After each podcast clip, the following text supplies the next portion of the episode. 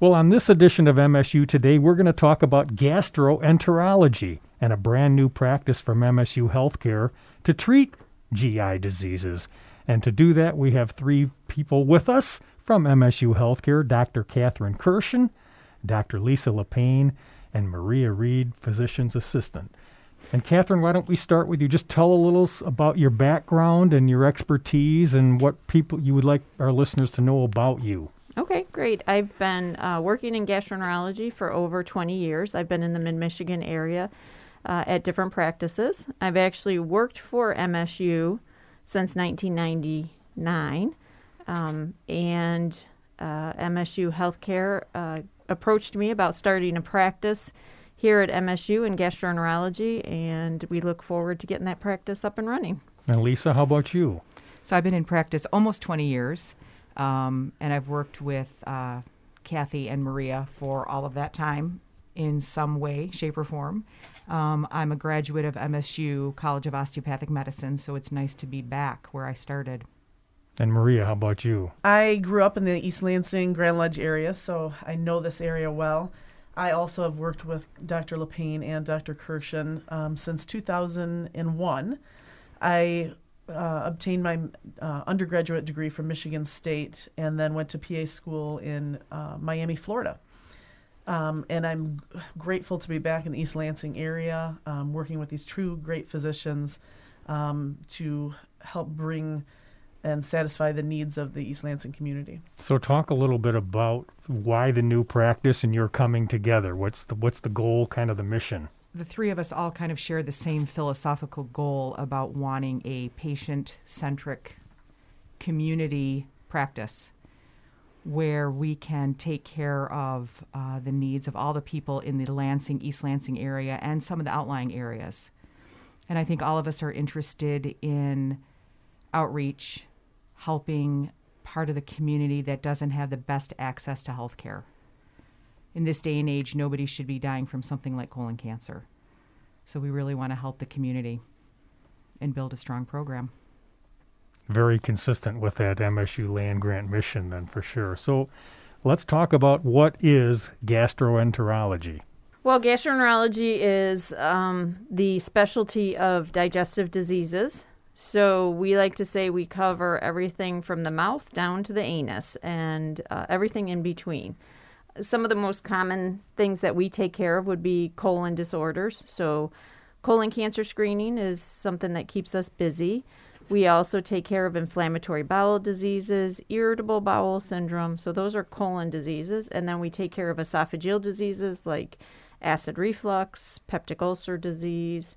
We also cover liver diseases. So a wide variety of liver diseases along with pancreas, gallbladder diseases. So we have a wide spectrum of diseases that we care for. We also have a wide range of patients. So we are adult gastroenterologists, so we see patients eighteen years and older. But we have some diseases that affect young people, like irritable bowel syndrome and usually inflammatory bowel disease.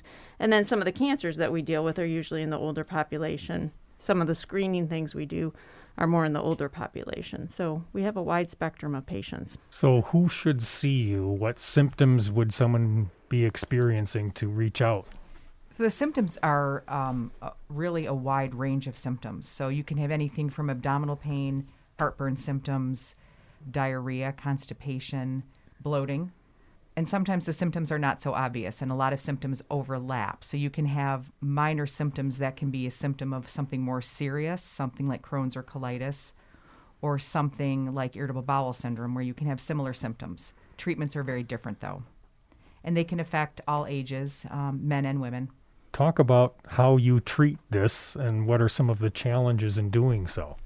Some of the challenges are environmental, what we eat, Uh, the stressors we're under. We've all been through a lot of stress with COVID, and we l- try and treat our patients from a holistic approach, making sure that they're getting the right nutrition, making sure that they're getting their exercise every day, as well as all of the medication treatments that are available out there. We partner with Henry Ford, and we're hoping to bring a lot of research in con- in conjunction with M S U to provide things for our patients that might not be otherwise available. Is diet the key contributing factor then for someone to get a G I disease? It's it's not hereditary, or is that part of it? Or why why would someone need to see you? So because we cover a wide variety of diseases, every disease entity has a different etiology or risk factor or things that make it better or worse.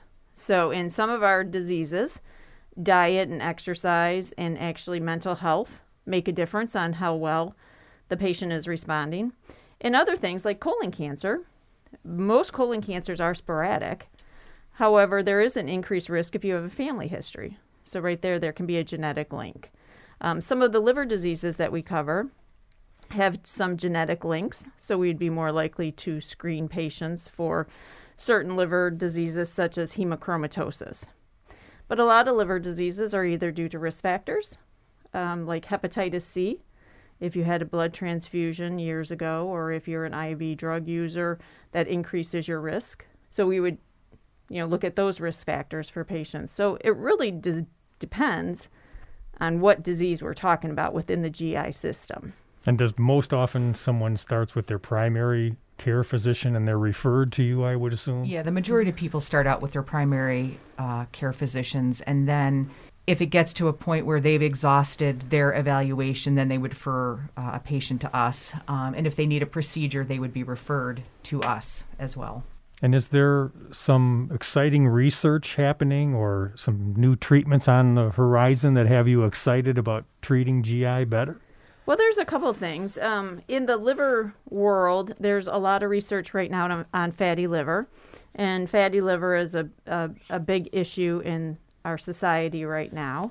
It is linked with other diseases such as cardiovascular disease, diabetes, uh, obesity. So the liver disease can be linked with that. Um, so right now, all we have is kind of lifestyle things to help treat it, but there is a lot of research right now going on about different medications that might help with fatty liver. So my anticipation would be in the le- next ten years, we may have more treatment options for people with fatty liver. There's always research going on in a variety of diseases in gastroenterology. Inflammatory bowel disease always has something interesting and exciting that they're working on in the research realm. And hopefully, again, through our partnership with Henry Ford Hospital, we'll be able to get involved in some of the clinical research. Talk about the excitement of coming together and, and doing what you love to do uh, under the auspices of M S U Healthcare. Uh, to me, this is this is a perfect union of the three of us because we do know each other so well. We know how we work philosophically. We are very similar. How we treat our patients is very similar. So I think that we're going to be able to bring a lot of really positive things to the community and to M S U. And you've all touched on it, but talk a little bit more about the philosophy of your practice and why you think you're the place where someone should come. I think it's important that patients always feel that they're being heard. So I think a lot of patients are sort of tired of the cattle philosophy, that they're being herded in and out and they're not really listened to or paid attention to. I think that's really important that when patients come in that they that they are heard and that their concerns are heard and that they're taken seriously and that every patient knows that they're the most important patient at that time. I think that's really important.